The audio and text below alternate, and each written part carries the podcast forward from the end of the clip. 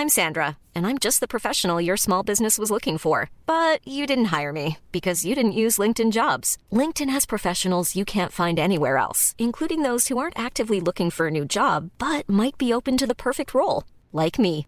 In a given month, over seventy percent of LinkedIn users don't visit other leading job sites. So if you're not looking on LinkedIn, you'll miss out on great candidates, like Sandra. Start hiring professionals like a professional. Post your free job on linkedin dot com slash people today. Mom deserves the best, and there's no better place to shop for Mother's Day than Whole Foods Market. They're your destination for unbeatable savings. From premium gifts to show-stopping flowers and irresistible desserts, start by saving thirty-three percent with Prime on all body care and candles. Then get a fifteen-stem bunch of tulips for just nine ninety-nine each with Prime. Round out Mom's menu with festive rosé, irresistible berry chantilly cake, and more special treats. Come celebrate Mother's Day at Whole Foods Market. Ready to pop the question? The jewelers at Blue Nile dot com have got sparkle down to a science with beautiful lab-grown diamonds worthy of your most brilliant moments. Their lab-grown diamonds are independently graded and guaranteed identical to natural diamonds, and they're ready to ship to your door. Go to Blue Nile dot com and use promo code LISTEN to get fifty dollars off your purchase of five hundred dollars or more. That's code LISTEN at Blue Nile dot com for fifty dollars off. Blue Nile dot com, code LISTEN.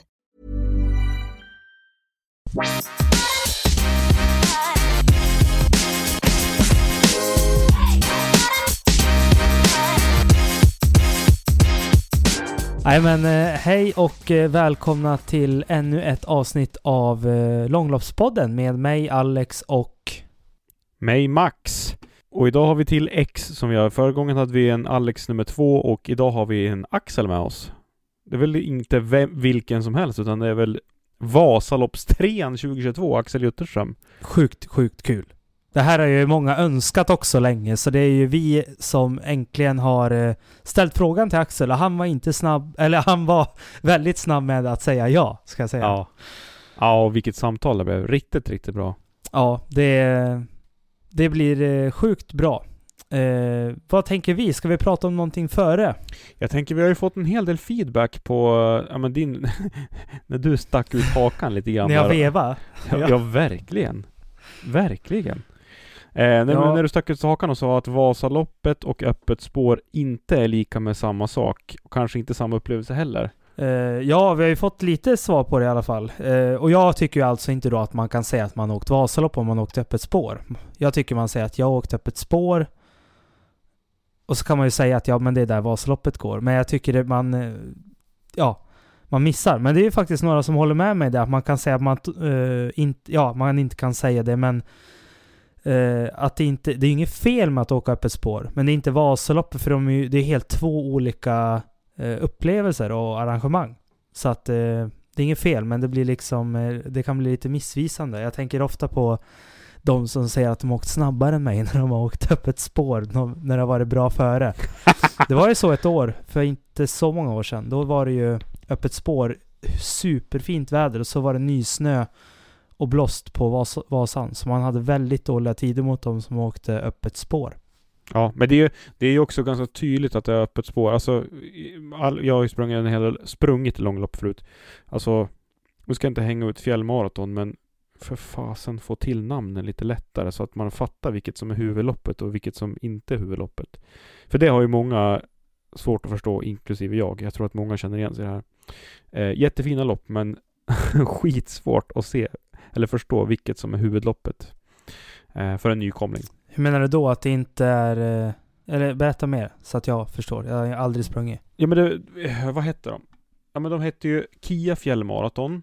Och sen var det ju typ så här fjällmaraton, fjällmaraton. Och, vänta. Men typ att via Loppstaden Epic femtiofem trettiofem. Ja, det är bara de som körs i år, eh, men att vi kanske skulle haft eh, så var det första året att eh, det bara Loppstaden Epic heter huvudloppet, så har vi vad kallar vi de andra? Strådalsloppet hade vi då också, och eh, Pilgrimsloppet kallar vi trettiofemman. Ja, precis. Nu heter det fjällmaraton, nu heter det öppet fjäll, men förut de har de har de har faktiskt skärpt sig lite grann här. Och nu ska jag inte kasta skit på dem, för det är jättefina lopp, men, men det, var, det var lite svårt att förstå i början. Jag tror att många känner igen sig det. Men eh, ja, nog om det. Eh, vi fick ju jättemycket respons på Instagram inför det här avsnittet. Men så jag brukar ju säga till dig att jag är lite starstruck. Det här var ju... Alltså Britta Norgren kommenterade på det här inlägget, Alex. Då blev jag liksom så här... Jag var fjärilar i magen. Ja, jo, men det, var, det, det är fränt. Du tycker jag är fjantig när jag pratar om det här. Nej, ja, men jag, jag fattar dig. Alltså det, det är jättekul. Och det, alltså jag tycker det är jättekul att de visar intresse och liksom, de kommer ju ofta med väldigt bra frågor, de här som är skidåkare också. Så det, det är ju skitkul. Mm. Och jag tycker också att alla som inte är skidåkare eller alla som inte är proffs kommer med jättebra frågor. För det är ju det perspektivet som jag tycker är intressant, eftersom jag inte är proffs. Ja, jo, men vi vill ju allting. Och de här, ja, men om vi snackar om alla kompisar som, eh, som kommenterar de, eh, om vi pratar om alla kompisar som kommenterar de här eh, inläggen vi lägger ut på Instagram, alltså det, det är där ni kan ställa frågor eh, inför intervjuerna. Och de kommer ju också då med lite så här eh, små, eh, vad ska man säga, lite guldkorn från eh, vardagen kanske, som eh, vi andra inte har koll på. Så eh, kort, och go- kort och gott, alla ska ställa frågor. Mm. Och all feedback, den har ju ökat nu på slutet, och det är, alltså jag tycker det är så jäkla roligt, för vi, det här är, vi, vi går ju back på den här podden fortfarande, och eh, om vi får ju några kronor för reklamintäkterna här som håller liksom lyset tänt med Google-konton och allt vad det nu kan vara, prenumerationer hit och dit. Men alltså det som är så roligt, det är ju att vi har skapat ett litet community där, med ett litet, ja, men här kan vi träffas och prata. Det var skönt att få höra andras åsikter, för det är det, det är det som jag brinner för. Det är det som jag tycker är kul. Mm. Jag tycker någon att jag har fel får ni gärna skriva det, och liksom, eller om vi säger någonting som inte stämmer, så vi vill ju vi vill ju göra rätt. Så skicka ett meddelande om det är någonting vi säger som inte stämmer, eller kom, släng ut oss framför bussen i kommentarerna som alla kan se om det är något som, ja, ni tycker och tänker. Exakt. Du, vi gick ju in med, med vi, vi säger ju det här till alla som vi intervjuar, men, men vi, vi har ju liksom gått in med en, ett ledord i det här, och det är att vi, vi lyfter varandra, och det känns som att vi, ja, men det känns verkligen som att vi gör det, och det känns verkligen som att vi börjar se resultat av det här nu när vi, när vi faktiskt kan, ja, men träffas på samma plattform, prata om de här sakerna, och att vi har lyssnare som återkommer med, med feedback, och ja, men det, det, det känns jäkligt kul. Jag blev lyft i alla fall. Vi vill ju få in förslag på vad vi ska prata om framöver. Vi har ju pratat väldigt mycket med åkare nu på slutet, och eh, egentligen under hela sommaren, de, de få avsnitt som vi hade. Men vi vill ju gärna höra vad, vad har ni för förväntningar, eller vad har ni för önskemål när det kommer till, till poddinnehåll? Eh, för vi, vill, vi skulle ju jättegärna vilja ta nästa steg, kan vi säga också. Så vi kommer ju försöka bevaka lite mer tävlingar i vinter, och kanske åka några tävlingar själv och göra någonting utifrån dem. Men... men vad vill ni andra höra? Kanske ha en gäst som eh, inte är åkare som är intressant. Eh, vi borde prata med. Som ett exempel. Eller någonting vi borde djupdyka i. Precis. Typ flor tänker du nu. Flor, flor, flor, flor. Ja, ah, flor. Åh, oh, kemiska bindningar. Fy fan vad sexigt. Kemiska bindningar. Jag tänkte ju, jag tänkte ju skidbindningar. Ja, kemiska bindningar. Och så kör vi lite rottefälla. Och vad heter de andra nu då? Kan man typ så här limma fast. Ja. Ja, ja. Nej, men det, det finns mycket roligt att prata om. Och faktiskt har ju, vi sa ju att vi inte skulle vara nördiga från början. Men våra nörd... Hur många nördavsnitt har vi haft? Två. Många. Nej. Du hade ju ett själv med Henrik. Ja, men vi, vi har haft några nördavsnitt. Och de är ju väldigt omtyckta, har vi märkt. Det är ju där... Vi får mest respons nästan. Så det kanske är någonting vi borde fortsätta med att ha lite då och då i alla fall. På tal om Henrik, nu ska jag inte outa hans företag här, men det har ju varit Black Friday. Nej, Black Week heter det. Har du shoppat någonting? Något skidrelaterat? Eh, nej. Eller ja, eller vad ska man säga? Jag, jag känner mig lite stel, eller ja, stel och så ibland. Så jag köpte en sån här massagekudde, sån här liten, så du kan ha både i nacken och liksom lägga under ben om du sitter ner och sådär. Så det, det ska bli jäkligt skönt, för jag sitter alltid och vrider om nacken för att det är så stelt. Så det ska försöka få bort det där. Har du köpt något kul?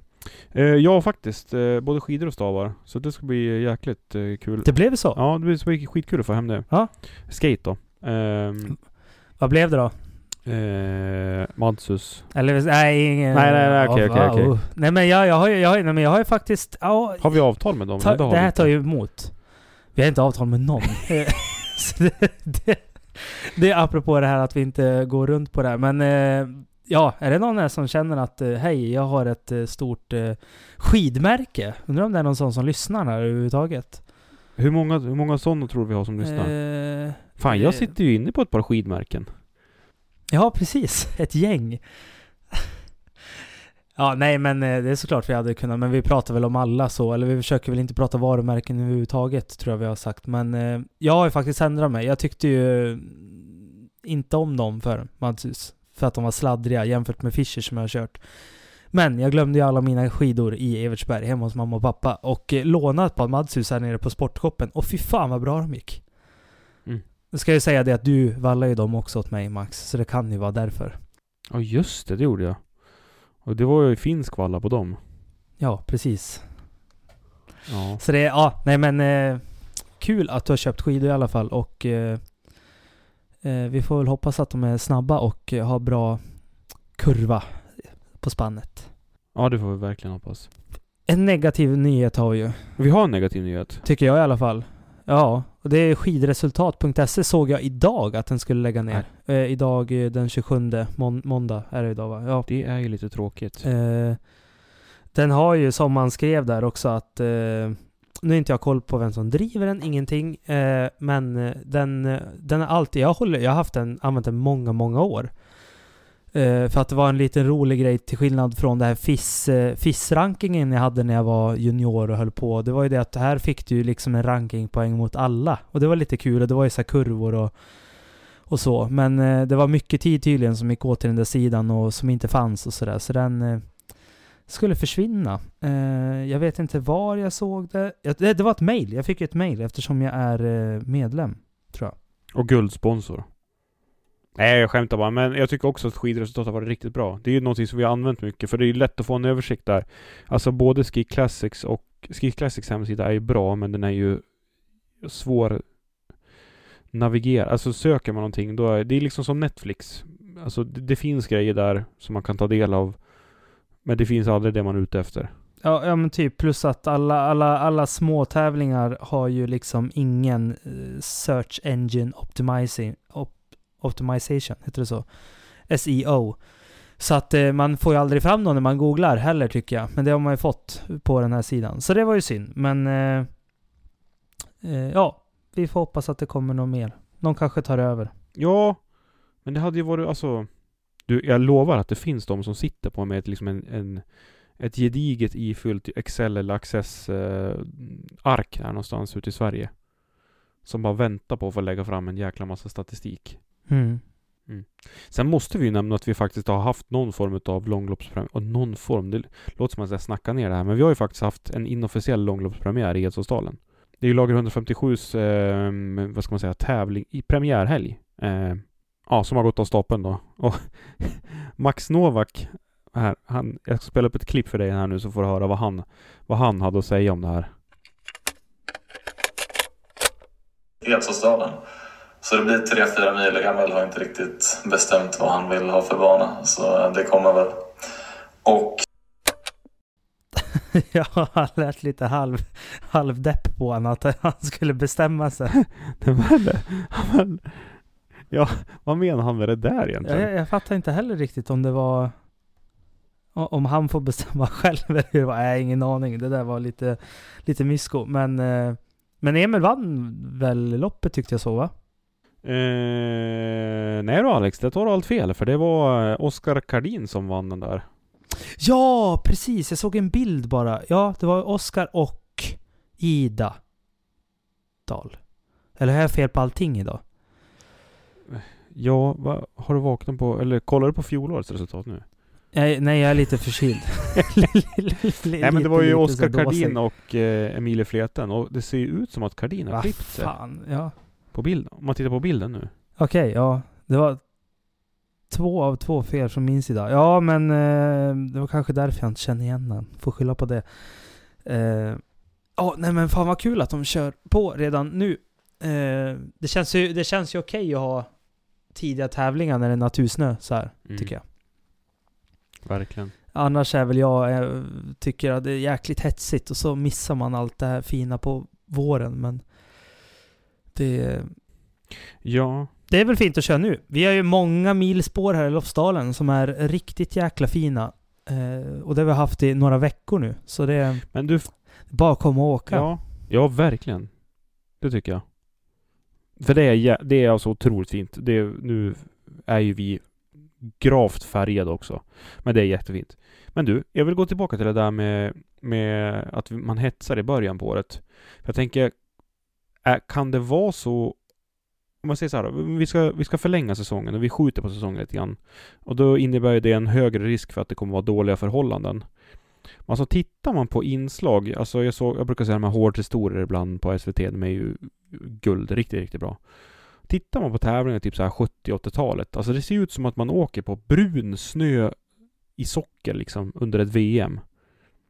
Det kändes som att förhållandena var inte alltid så jäkla bra. Eller det var de ju inte.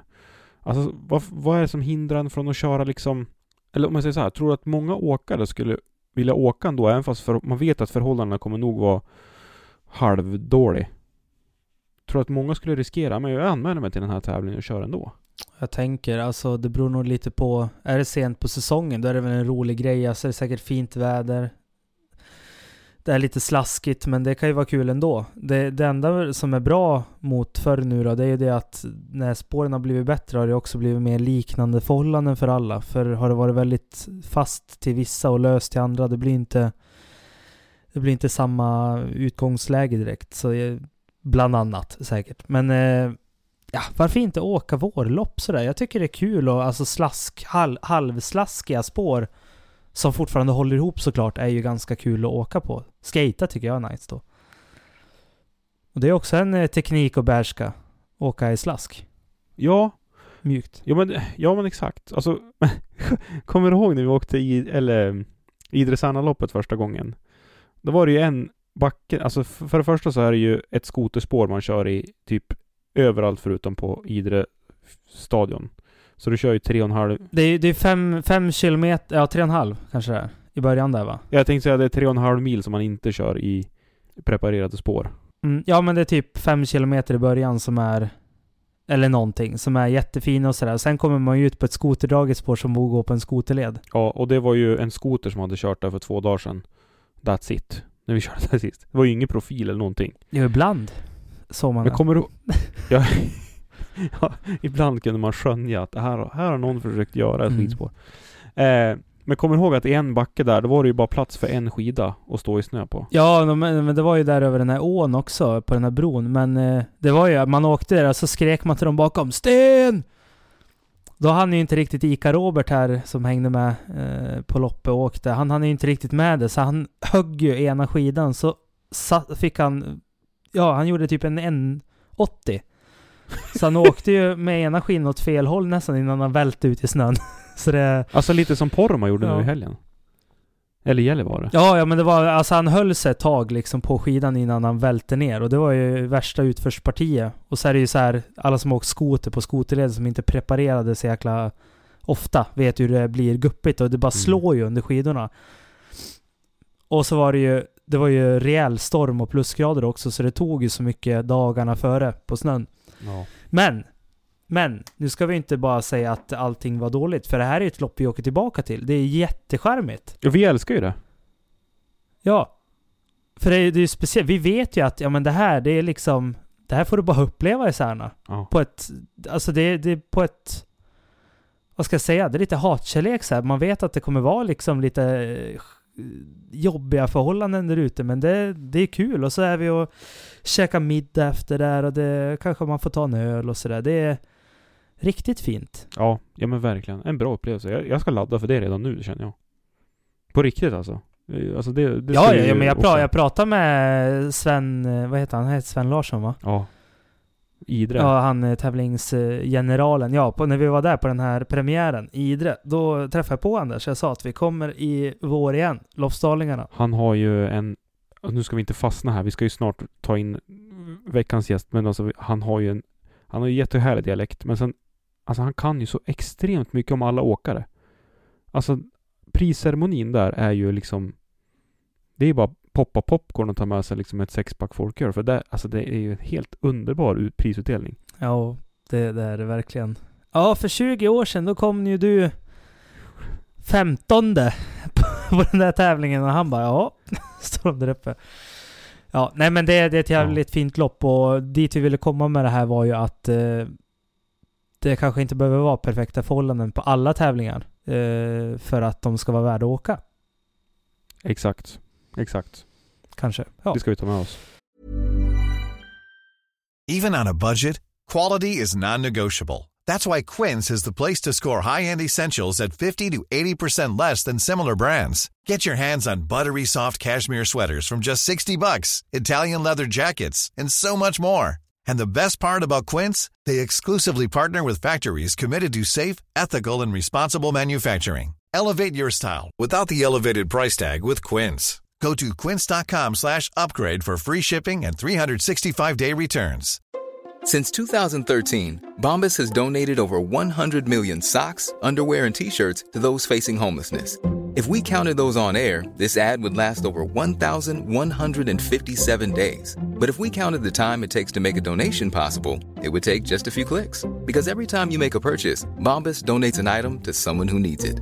Go to bombas.com slash ACAST and use code ACAST for twenty percent off your first purchase. That's bombas.com slash ACAST, code ACAST. Ja, men nu gör vi en segway, har vi sagt va, tidigare. Eh, över till eh, veckans eh, gäst, som är väldigt eh, efterlängtad, ska vi säga. Det är inte så att han inte har velat vara med, utan det är bara vi som ska få ihop, få ihop det och bjuda in han. Så nu har vi äntligen ställt frågan till Axel Jutterström, som med ett rungande ja vill vara med i podden. Så därför säger vi... Då säger vi hej och välkommen till Axel Jutterström. Tack så mycket. Det är förra årets mest önskade gäst av de andra gästerna, ska vi säga, som fick önska vilka som skulle vara med. Ja, det är intressant. Får vi passa vidare den önskningen sen, så får ni önska mest önskad. Mm, det låter bra. Alltså det är ju, det är ju en ära egentligen, Alex. Och det är inte så himla konstigt egentligen om man tittar på liksom mängden frågor som har kommit från, ja men dels eh, skidåkare och även eh, proffsskidåkare, om man säger så då, som är med i Långloppscupen. Så att vi, vi har ju liksom ett enormt batteri av frågor den här veckan, så vi ska försöka beta av några i alla fall. Ja, vi får se om vi hinner med allihopa, men det, vi tar det lite mot slutet, så ser vi om vi kanske har svarat på några redan då. Det är spännande. Vi börjar lite som vi brukar och frågar, för den som inte vet, vem är Axel? Jag är en skidåkare som kommer från Mora, där jag är uppväxt, och jag gick skidgymnasiet där, och sen efter det flyttade jag upp till Östersund, där jag bott de senaste fem åren. Fortsatt satsa på skidor. Senaste tre åren blir det nu, så har jag varit, gjort det med inriktning mot långlopp. Och jag studerar lite här i Östersund och, och så. Det är väl lite bakgrunden. Snabbt sammanfattat. Ja, det var snabbt och bra, men vi fick med mycket där. Vad, vad har du studerat de här åren i Östersund? Idrottsvetenskap. Vad, vad blir man av det? Eller vad blir man sen? Eller vad är, har du något drömyrke? Eh... Drömyrke har jag kanske inte riktigt. Jag har varit lite osäker på vad jag vill göra sen. Men mest haft ett stort intresse runt, eh, runt idrott och mycket, ja, men fysiologi och sånt runt om också. Så det var väl mycket därför jag valde, valde det programmet då. Och så, man, man kan ju bli till exempel tränare eller eh, ja, men till exempel tränare. Men jag... Som just nu så vet jag inte riktigt vad jag vill göra sen. Mm. Han vill ju såklart bli skid, vara heltidsskidåkare som han är, Max. Dum fråga. Ja, jo, men, ja, men jo, jo, jo, jo absolut. Det, och det tog jag för givet. Men ja, jag tycker bara kul att veta. Men alltså, en följdfråga på det. Har du någon, någon tränarprofil eller någon tränare som du ser upp till extra mycket? Ja, men, som jag ser upp just nu har jag ju... Eh, Marte Kristoffersson som, som tränare, så det är, och hon är ny för år, så det har varit väldigt kul att ha, ha en tränare som, har, som man har haft med liksom på helårsbasis, eh, så det känns som att det har varit en bra förstärkning till teamet.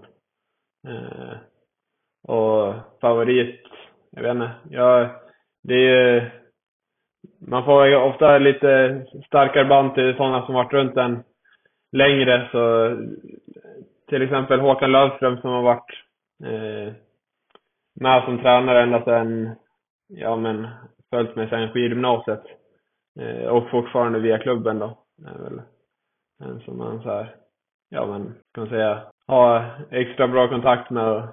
Ja, haft mycket bra, intressanta träningssamtal med. Och du kör ju för, för I F K Mora va, som, som klubb? Ja, exakt. Och kul att du nämnde Marte, för hon har ju faktiskt också varit gäst i podden. Eh, vi, vi hade ju henne som gäst i somras. Det var ju det var ett kanonavsnitt. Ja, just det. Eh, ja, hon inspireras ju vi väldigt mycket av. Eh, supercool, väldigt, väldigt intressant.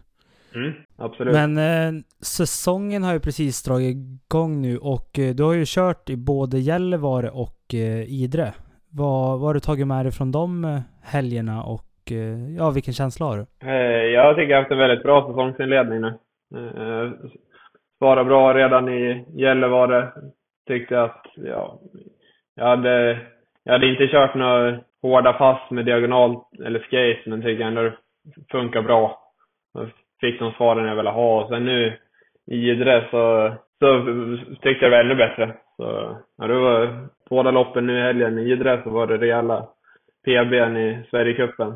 Så det var jäkligt kul. Något man får ta med sig att man inte var så här bra inledningen av säsongen förut. Inte på träd i alla fall. Mm, ja, du kom alltså femma och fyra. Och det är ju sjukt bra. Starkt fält. Ja, tack. Det var, det var kul. Um, hur kom, för det var ju uh, uh, samtidigt som det var tävlingar i Idre här så var det ju också någon form av inofficiell uh, premiär i Edsåsdalen uh, som laget femhundrafemtiosju stod bakom.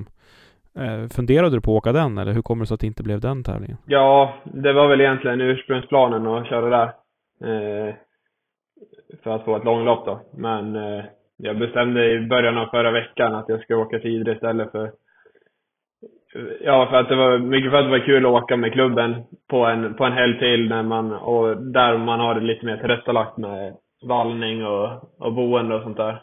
En, om jag hade åkt i Edsåsdalen hade jag fått sköta allt själv. Låter väldigt rimligt. Nej, men det är, ja, exakt. Nej, men det var, gick ju skitbra. Alltså, ja. Jag ångrar inte det nu, nu efterhand, men det gick som det gick. Börjar man snegla lite på tradd när det går så bra eller är det fortfarande långlopp som är fullt fokus? Ja, det är klart. Jag tycker det är jäkligt kul att köra tävlingar också. Så det är, det är klart att man börjar snegla lite på det och, och så här, man ser att ja, men det är inte så, så långt bort till att ta en plats i ett världscuplag. Speciellt när det är världscuper på hemmaplan och sådär. Men samtidigt har man ju hela sommaren har tränat mot mål, som långloppsmål, så man får ändå ja, men, tänka det. I den större bilden så är det ju liksom det man har tränat för och laddat mest för, så det är det som, de tävlingarna som man ser fram mest emot och som blir prio. Men det där, det där tyckte jag var en jätteintressant fråga, Alex. Hur, alltså hur kommer det så att du valde långlopp i, i, från, från start egentligen? Eller från de här senaste tre åren då? Mm, ja, det är väl n- när jag väl bytte så var det lite eh, flera sammanträffanden på en gång, för jag hade inte tänkt att byta. Jag hade börjat, börjat träna i maj och fram till midsommar ungefär, tror jag det var, eh, mot en ny tradsäsong. Och sen var jag med på och körde en rullskidtävling i Grönkret som lag etthundrafemtiosju anordnade. Eh, där uppförs, eh, vad heter den, Grönkret Hillclimb. Eh, och så gick det väl ganska bra där, och sen efter det så hörde Sven Träldal av sig, som är ja, teamchefen i Eksjöhus då, och frågade om jag var sugen på långlopp. Så då fick jag hänga med på, på läger med dem då direkt, direkt efter det. Och så bestämde jag mig då direkt att jag, fan, jag testar långlopp. Det kör Ski Classics en säsong, det blir något, blir något nytt och det blir, blir kul liksom. Mm. Häftigt alltså. För egentligen kan man säga att eh, nu kanske jag går händelserna i förväg här, men då är det egentligen din andra säsong i Ski Classics och åker in på en tredje plats i Vasaloppet. Det var första långloppssäsongen. Det var första till och med. Det kan man ju säga är ett ganska bra kvitto på att man, man har gjort någonting bra eller att man har hamnat rätt då. Jo, det kan man säga. Det var, jag kände det ganska direkt redan under samma sommar som jag bytte att det funkar väldigt bra på de rullskidtävlingarna jag körde. Att jag, jag fick ett lyft bara av den träningsförändringen gjorde med att satsa mot långlopp. Så jag kände det ganska direkt att det var eh, ja, men dels att långloppen passade mig jäkligt bra och dels att den förändringen i träningen var väldigt bra för mig. Alltså det här nu, nu måste jag börja göra anteckningar, för det här tycker jag är jätteintressant. För Alex, nu kommer jag kö- nu kör jag över det här lite grann, men du säger att den träningsföränd- ja, du säger att träningsförändringen gav resultat mm. eh, mot långloppen. Det är ju skitintressant att höra. I kombination med att du säger att du gör personbästa på Sverige-Kuppen i trad eh, nu. Är det liksom... Förstår mig rätt nu. Väljer man bort någonting när man kör trad för att liksom i, i långloppen ha en mer heltäckande träning som både liksom gagnar en på, ja, men vad ska jag säga, klassisk skidåkning då eh, och långlopp, eller hur, hur, hur, hur finns det något samband där? För jag tänker, jag, t- jag tittar på Astrid Öreslind nu eh, som körde otroligt bra i, i Beitostölen eh, när hon kom, var tvåa ett lopp och så sen vann hon väl fristilen också, va? Helt otroligt stark uppför. Alltså, är det, är det någonting man, som saknas när man tränar inför trad? Eller, alltså, förstår du var det vill komma? Ja, jo, men jag tror jag förstår. Eh, ungefär i alla fall. Och jag vet inte, det jag tänker på först och främst är väl att det finns så mycket olika man kan fokusera på när man tränar trad. Att det går och att det blir lite... Man vill träna lite väl mycket på allting. Eh, så att så kanske man inte blir... Ja, men riktigt bra på någonting som egentligen hade gjort att man tar ett större lyft. För man vill bli bra i klassiskt och skate och alla deltekniker är det. Eh, och det är liksom sprint och distans och fem mil och tio kilometer. Det blir lite väl mycket som man fokuserar på samtidigt. Och det är det jag tror. När jag började fokusera på långlopp och man fick ett fokus, att det är startning och det är långa distanser, så blev det... Träningen blev ganska mycket lättare och fick en annan inriktning av det. Eh, så det, det tror jag är en del i det, att, det, att man blev så stark i, eller man blev stark i överkroppen av att starta mycket, har gjort att ja, men då åker jag bättre på klassiska och, och skatelopp också, för att man eh, ja, men har ha med sig det liksom. Mm. Men det är starkt. Men du Max, du var ju snabb på där och du började prata Vasalopp och vi måste ju ta det. Första långloppssäsongen, då du kommer trea på ja, Vasaloppet. Precis. Vad, ja. vad, vad, vad säger man om det? Eller vad, ja. Ja, nej, det var, det var en stor överraskning för många och för mig själv också. Jag hade, jag hade ju kört Vasaloppet några år innan. Två år innan. Och jag hade inte varit... Jag var ju fyrtionio året innan. Och inte topp hundra året innan det. Så jag hade inte förväntat mig att det skulle ge ett sånt lyft. Så jag hade inte varit... Jag hade inte varit topp tio tidigare den säsongen heller. Så det kom ju lite från ingenstans. Men det var ju helt, helt rätt lopp att pricka in den fullträffen på. Ja, verkligen. Det var, det var ju många där i tv-sofforna. Vi satt ju och kollade på det där loppet. Eller stod i någon kontroll och kollade. Eller vad man nu var. Och det... Kommentatorerna hade ju inte riktigt koll på dig förrän över mållinjen, tror jag det var. För ja, du, du kom ju lite bakifrån där. Ja, nej, jag tror inte de heller hade förväntat sig att jag skulle vara med. Så jag upp det. Men, men det där smittade... Alltså, eller smittade... Men, men den där, det där var lite känslan. För Alex, kommer ihåg att du och jag, vi lärde ju känna varandra ganska tajt efter det här, för att mycket av våra diskussioner när vi lärde känna varandra, det var ju egentligen om hur, hur media och hur, ja, men alla egentligen i Mora kunde missa att fan, vi hade en kille som kom trea i Vasaloppet. Alltså vi hade turligt nog Anton Karlsson som var tvåa året innan, men vi hade en från Mora som var trea året innan, han är tjugotre år, och att det inte uppmärksammades mer. Alltså vi pratade ju jättemycket om det här, kommer du ihåg det? Ja, jag drog någon parallell till att vi inte haft någon bra skidåkare i Dalarna sen Särna Hedlund på Vasaloppen och sånt där. Jag vet inte vad jag sa, men det var... Nej, men det, det är väldigt länge sedan var jag, alltså bara utan att ha läst på överhuvudtaget, någon från norra Dalarna kör sig där bra på Vasalopp. Och är man då från Mora, alltså det är ju... Jag tycker liksom det ska vara så här uppslag i Mora-tidningen. Det, det, kanske, det kanske var det flera, men... Ja, jag, jag tycker att det är så jäkla stort. Och så när man också har tävlat. Vi, vi är ju du är ett år yngre än mig, va? Mm. Tror jag. Vi har ju tävlat mot varandra tidigare när jag när vi var ungdomar och juniorer, och det, det är ju så jävla mäktigt att då se någon man var lite jämn med för väldigt, väldigt, väldigt, väldigt länge sedan komma trea på Vasan. Alltså det är ju, ja, man får ju gåshud liksom. Men, det, men vad har det betytt för dig? Alltså har det, jag kan tänka mig att det blir en jäkla motivation, men det är också mycket att leva upp till. Ja, absolut. Det, jag tycker mest är en motivation. För man känner att man, man har någonting där uppe att göra, att man kan göra fler sådana resultat.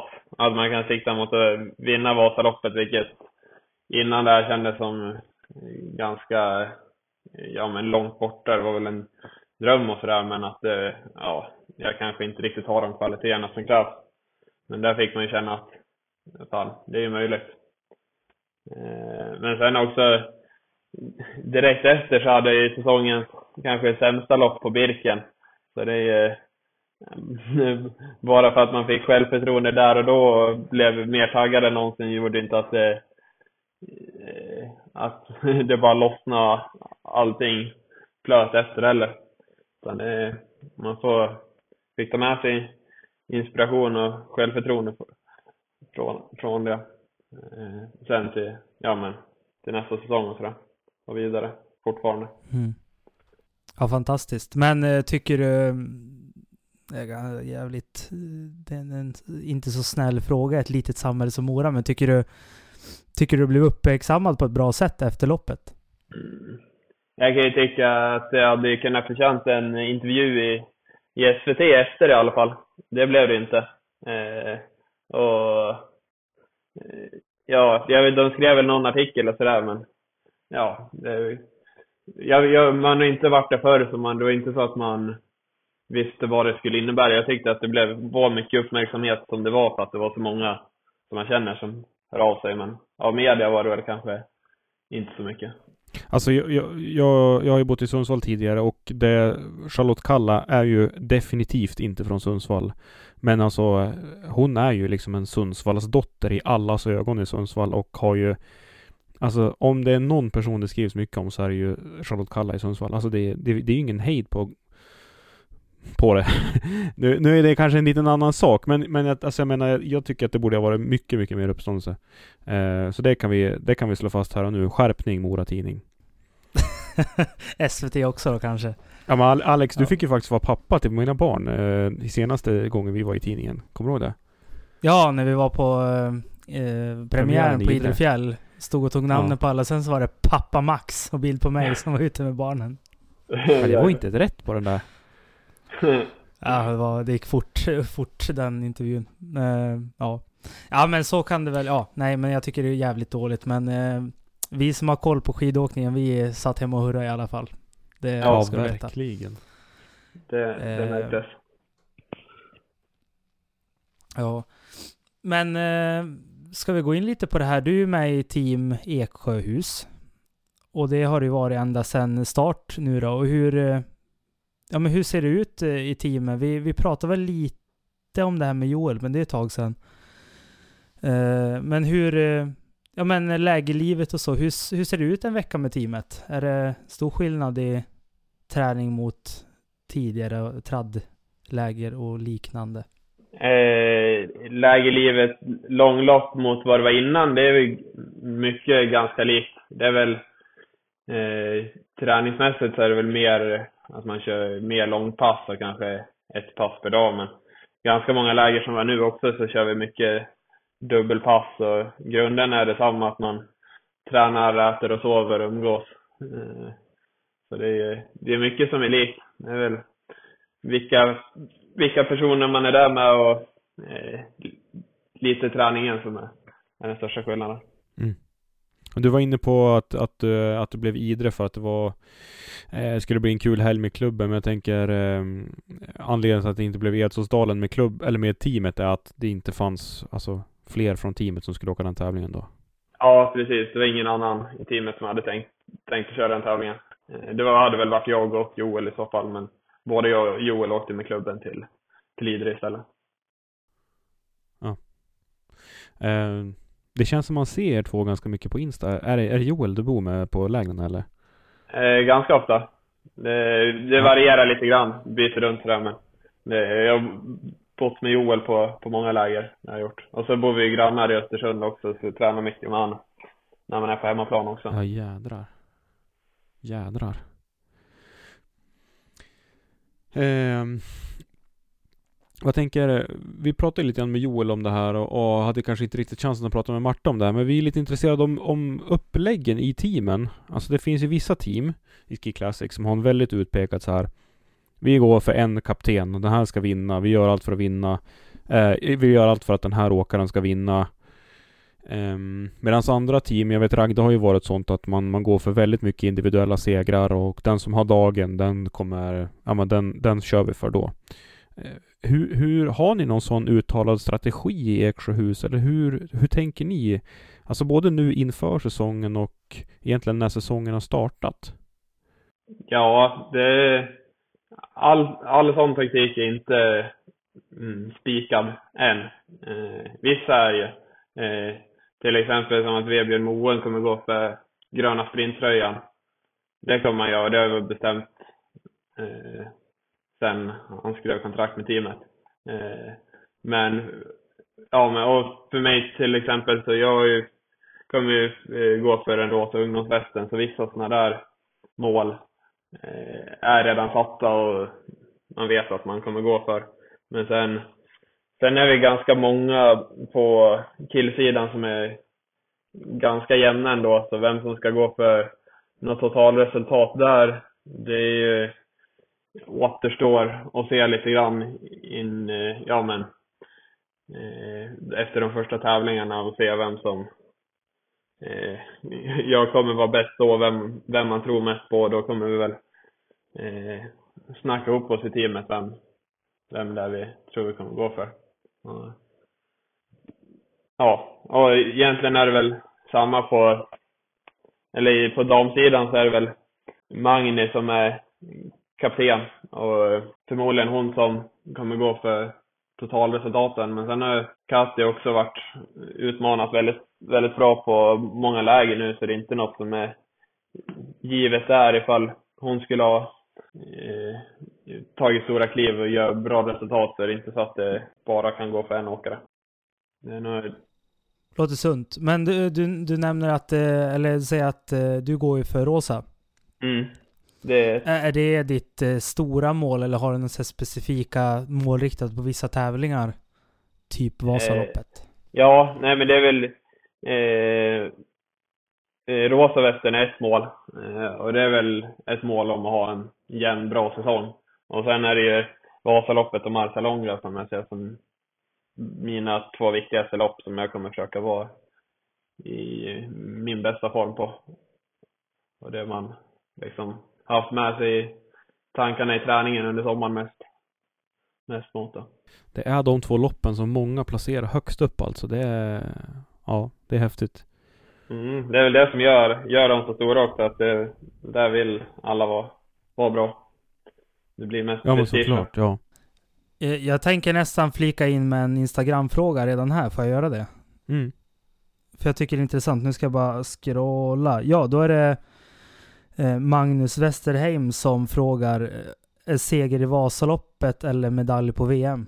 Hur, hur, högt, hur högt rankar man Vasaloppet? Ja, eh, en bra fråga. För en moring också. Och, om det... Ja, exakt. Nej, men om det hade varit seger i Vasaloppet eller medalj på V M, då hade jag valt seger i Vasaloppet. Hade det varit V M-guld mot seger hade det varit lite svårare. Men nej, när man är från Mora så är det extra speciellt med Vasaloppet också, tror jag. Ja, en, en V M fem mil, den är ju... Den slår ju. Vi pratade ja, om det här förra veckan, liksom, så var... Att, att, att Vasaloppet är, är större än total, seger i totala världscupen. Um, men vi, vi pratar både om, om rosa och gröna tröjan där. Men uh, vad, vad tänker, har du några tankar om gula tröjan? Några spaningar? Eh, inom teamet eller inom eh, hela långloppscirkusen? Eh, inom hela Ski Classics tänker jag. Vilka ser, vilka ser du som de största eh, kandidaterna på den gula tröjan? Eh, ja, de två... Största favoriterna det är Emil och Nygård. Eh, mm. Med tanke på vad de har gjort de senaste två säsongerna. Så, eh, i mina ögon är det de som är största favoriter. Och så finns det några till som kan utmana, men det är de som, de som är de tydliga favoriterna till det. Magnus Westerheim undrar vem som är Ski Classics mest övervärderade och undervärderade löpare. Jag tänker, eftersom vi är Långloppspodden och vi har ju liksom som, vi hänger ju inte ut någon här och vi har ju som motto att hyll, lyfta varandra. Så om man du... inte har något riktigt bra svar på undervärderade. Ja, precis. men, men jag tänker, vilken är Ski Classics mest undervärderade löpare? Det måste vi kunna, det måste vi kunna lista ut, va? Tillsammans. Ja. Mm. Det, det var övervärderad, jag menar såklart. Ja, jag ska, ska fundera lite på den, så kan vi återkomma med ett svar lite senare. Ja, det får du göra. Det får du göra. Men om du, får, om du måste plocka ut ett wildcard då, eh, på topp tre eh, kandidater i, i gula tröjan, vem skulle den tredje vara? Då säger jag eh, Erik Derdrup Augdal. Oh, intressant. Mycket intressant. Han har tagit jäkla kliv i, i fjol, alltså. Det, det måste ju vara...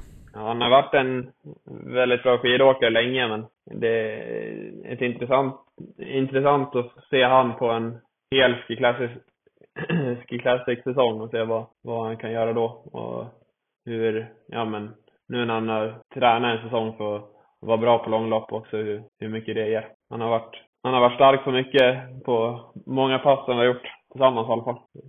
Tror, tror ni jag lär på han. Ja. Verkligen. Ska, ja, ska man utgå från dig, då är det väl Seger och Vasan då? Ja, men för att gå på gula så då, då är det många typer av lopp man måste kunna bärska. Inte bara Vasan. Ja, sant, sannoliken. Ska vi dra av lite fler Instagram-frågor på en gång? Ja, men det tycker eh, jag. Vi har ju ganska många. Vi får välja ut några eh, guldkorn, Alex. Ja, eh, jag, vi har ju tre snabba med... Eh, ja, ja, det lär ju vara din bror, antar jag. Per Jutterström. Ja, det är min bror. Ja. Vad kommer nu? Vad kommer han, nu? Han, han, önskar, han önskar först... Eller han frågar först, vad önskar du julklapp? Ja, det var jättebra. Ja, det, ja, det är en bra fråga. Jag tror han frågar ja, det här. Får jag återkomma jag... till han. Ja, jag tror jag får ta det med han. Jag vet inte själv ens just nu. Nej, en ny, jag önskar mig en ny cykel för femtio k plus som Per. Ja, det är sån här bra, bra syskonpresent. Ja, lite sån enkel julklapp. Ja, tittar du mycket på cykling eller? Ja, eller ganska mycket i alla fall. Jag brukar följa Kul. Följa torerna. Okej. Mm. Ja, nej, det är jäkligt intressant. Ja, vad var det, vad var det Nygård hade för fråga till Cardin, Alex? Det var Grand Thomas eller Vingegård, va? Ja, Grand Thomas. Är du är du en G-kille? Japp. Kul, kul. Jag tycker också att han är så jäkla skön alltså. Ja, nej. Skön stil. Verkligen. Alltid vita briller också. Och förlåt Alex, nu får du fortsätta med Pers frågor. Eh, ja, men de går ju fort om. Vem bänkar mest i familjen? Ja, det... Ja, jag. Jag får... Det kanske är det vi får... Det får... tar vi utreda på jul kanske nästa gång vi ses. Det är väl jag eller Per. Han gymmar nog mer för tillfället, så det kanske ändå är han som är favorit i det, ifall jag ska vara helt ärlig. Ja, jag tänkte just det, att man ställer ju inte den frågan om man är uppenbar förlorare i den heller, så det... Nej, men eh, jag brukar inte förlora i tävlingar mot honom, så eh, ska ha en tävling innan vi utser någon. Ja, låter intressant. Eh, och du antar att du har fler syskon, för han frågar också vilket eh, ditt favoritsyskon är, men den eh, behöver du inte svara på. Ja, då svarar jag Nina, min syster. Jag går över lite här. Joel Andersson har ju ställt två, fyra, sex, åtta, nio frågor. Vi ska se lite... Det är otroligt. Vi ska se, han har ju några fina här. Vinna Vasaloppet eller Loppstaden Epic? Den tyckte jag var väldigt fin. Ja, den, den var svårare än Västerängs frågare. Kanske ändå. Vänta några år så kanske det är lite mer, lite mer tryck i att vinna Epic än efter två år. Ja, den, den dubben hade man väl haft. Man hade varit mäktig. Vasaloppet och Loppstaden Epic. Exakt. Ja, där har vi det. Då kan man lägga, lägga skidorna på hyllan sen. Givet. Eh, hur, hur många, alltså hur, hur, hur ser du på tävling? Alltså, är du en sån här som, som vill tävla så mycket som möjligt? Jag vet, Max Novak körde ju för några år sedan en, alltså en, en extremt mängd tävlingar och träningar inför tävlingar. Hur, hur ser du på att tävla? Alltså, vad har du för plan i år? Är det liksom Ski Classics-tävlingarna och that's it? Eller hur, hur tänker du? För det är ganska utspritt, eh, utspritt schema. Ja, nej, jag, jag gillar att tävla och tävla gärna så mycket jag bara kan. Jag tycker det är kul att köra traddtävlingar när jag kan också. Det är därför jag kört både i Gällivare och nu i Idre, nu i början av säsongen. Och under säsongen sen så kommer jag vara med på det som passar och inte gå ut över, ut över de andra Ski Classic-loppen. Och till exempel S M-veckan kommer jag, kommer jag kunna köra i vinter för den eh, mellantävlingshelgen. Så då kommer det bli flera tävlingar där. Och så säkert något mer på slutet av säsongen, typ Hjälptopploppet också.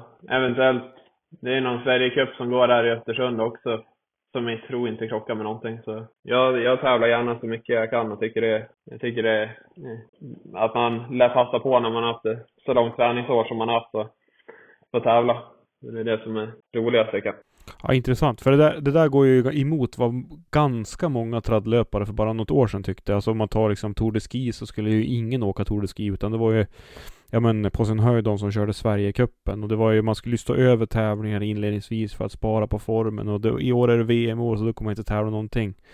Det älskar ju jag att höra. Alltså jag tycker det där är helt rätt. För det är ju, alltså del, dels är det ju en otrolig payoff till alla sponsorer, men också de som tittar på idrott och som liksom är intresserade av det. Det är ju, det är så här man vill ha det. Man vill ju inte att folk ska stå över tävlingar bara för att, ja, det kanske kommer en ännu viktigare tävling någon annan gång. Ja, nej. Det håller jag med om. Det är svårt att förstå resonemanget i varför vissa skidåkare är så rädda för att tävla och att det ska förstöra formen hit och dit. Om vi drar parallellen som vi gjorde innan bort, eller till cyklingen där, så är det ju, eh, där tävlar de ju hur mycket som helst. Även fast det kanske inte är exakt likadana tävlingar så har de ju sjukt många mer tävlingsdagar på ett år än en skidåkare. Så jag tror inte man blir sämre tränad bara för man tävlar. Nej, nej exakt. Tycker du skidåkningen är konservativ i träningstänk? Ja, må- många är det. Mm. Då är vi fler. Vill du utveckla? Alltså utveckla gärna, om du vill. Den biten med hur, hur folk väljer att tävla och stöver tävlingar. Tycker att många ser på eh, ett ganska konser- konservativt sätt och att eh, jag in- inte ser att man skulle kunna, att det spelar större roll vad man gör runt omkring och om man, hur man tränar runt de här tävlingarna, så ska inte det behöva betyda att man bränner formen. Sen är det ju till exempel där med Tour de Ski så blir det mycket resa Eh, resa mellan tävlingar och eh, man eh, kanske får flygplatser och sådär och utsätter sig för större smittorisker. Den aspekten eh, är väl den risken man får ta mot, mot tävla mycket. Men eh, själva träningsaspekten från det tror jag inte. Eh, där tror jag att eh, tävlingen är den bästa träningen. Intressant. Alltså snegla det lite mer på cyklingen då kanske? Ja, precis. Och jag tror i, på långloppen så blir det ännu mer, li, ännu mer likt cyklingen där att man, man kan bygga upp sig med hjälp av tävlingarna och man, får, man, blir, man blir härdad av det, eh, av att köra tävlingar. Och blir ja, men, utvecklas av, av tävlingarna. Bra svar. Vi har ju lite fler Instagram-frågor, men vi har ju hållit på en ett tag eh, med mest undervärderade åkare, löpare. Eh, vem, har du kommit på någon? Nej, jag ska fundera lite till. Ja, vi, du, du får hoppa över. Jag kan klippa bort då. Du ska inte behöva slänga ut någon som undervärderad. Eh, ja, men undervärderad är ju alltså mest alltså, som är bättre än vad folk tänker. Jag, jag, jag, jag säger till dig nu, Alex. Du, du får fundera vidare, Axel. Men jag tänker, det är väl det, undervärderade är väl, det han menar är väl... Ja, någon som är riktigt duktig men som kanske inte får den cred den är värd då, kanske. Ja, exakt. Alltså jag sa ju, jag sa ju senast avsnittet att min norska är helt okej. Det är ju under all kritik alltså. Ja, men jag fattar ju ingen. Det är hälften av frågorna på norska här. Jag har suttit och kikat på dem aslänge nu bara för att förstå vad som står. Men ni pratar, Katja, pratar hon svenska så hon förstår norska också, Axel, eller? Eh, nej, hon pratar, eh, man får prata, vi pratar engelska men, men hon kan förstå lite svenska, okay. Men inte prata det. Så det är en svår, svorsk-engelsk blandning? Eh, exakt, exakt. Det var ju vallarna i I, italienare också, så då blir det engelska med dem också. Ja, just det.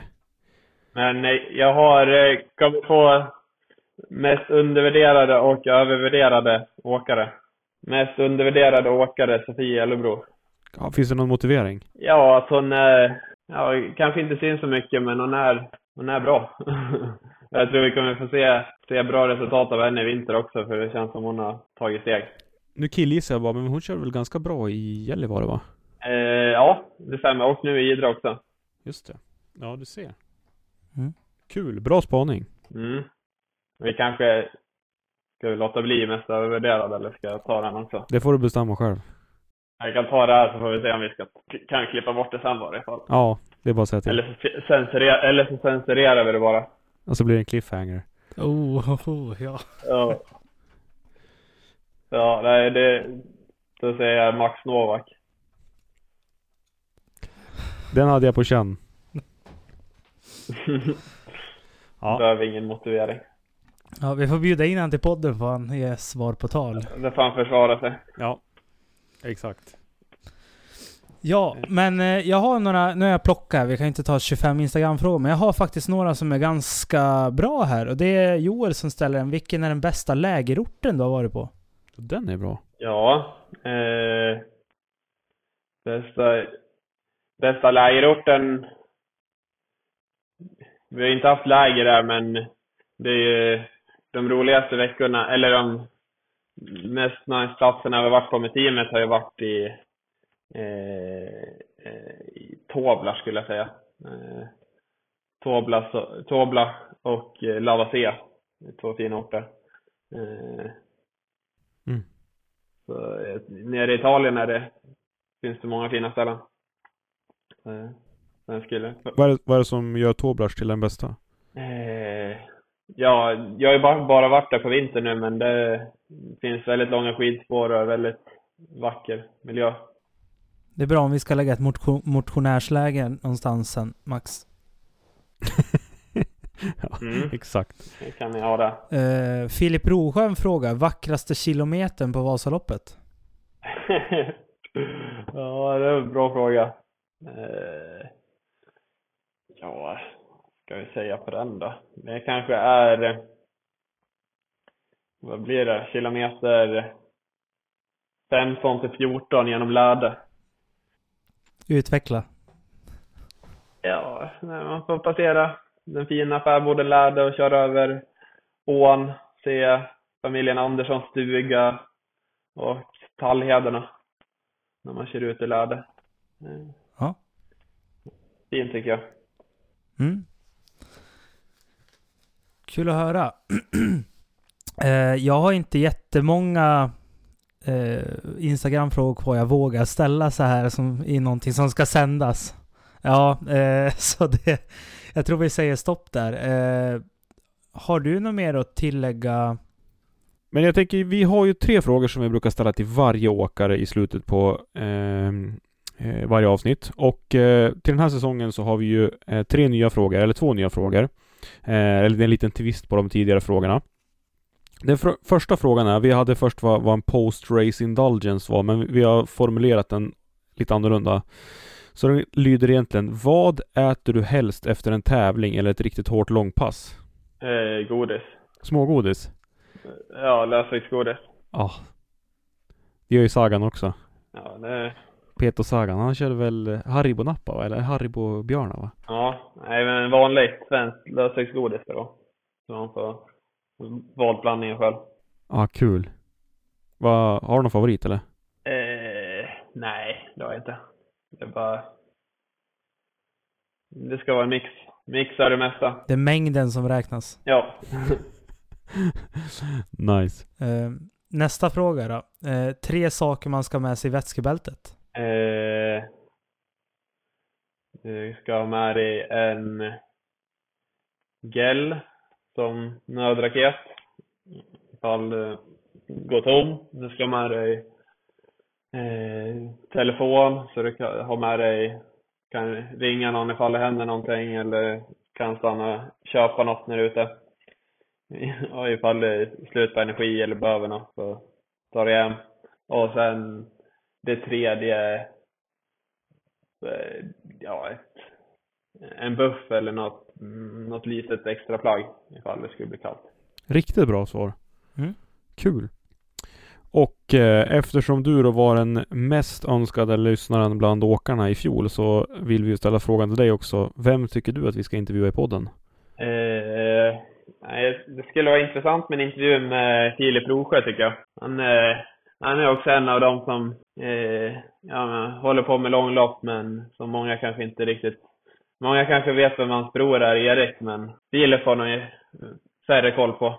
Han, eh, han hade varit en intressant gäst för han, kan, han, han har mycket åsikter och, och roliga idéer. Han tycker han är, han, det är mitt tips på, på, på gäst. Ja, kul! Eh, brukar han vara hård på det på träningspassen och så, eller? Vad sa du? Brukar han vara hård under träningspass? Filip? Och ha att göra med? Ja, han har ställt frågan på Instagram som jag inte tänkte ställa, men vem har du mest blivit, blivit mest förnedrad av under träningspass? och... Ja, den frågan skulle vi kunna ta om du vill. Ja, kör på. Eh, ja, det svårt att glömma när, när, när Filip själv trampade i eller klickade i tung växel och ställde av mig upp för Sakalobra när vi var där förra hösten. Det, var, det är nog ett av mina tyngsta ögonblick i min karriär. Men Filip har vi ju sneglat lite grann på faktiskt. Han, han, han, för de som inte vet så är Filip, vad kan man säga att han är teamansvarig för uh, Ski Team Jölins, eller han är som... Ja.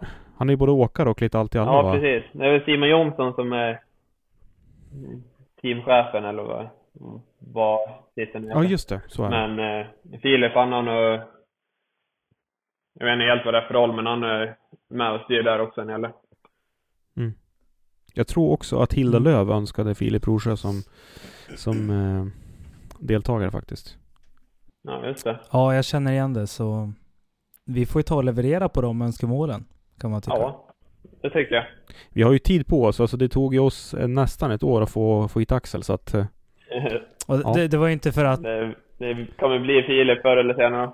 Ja, och nu är det ju inte Axel som har spelat svår, utan det är vi som bara ska komma med frågan också. Ja. ja, så är det. Ja. Så är det. Men eh, stort tack för att du har varit med. Det var jättekul och intressant att prata med dig.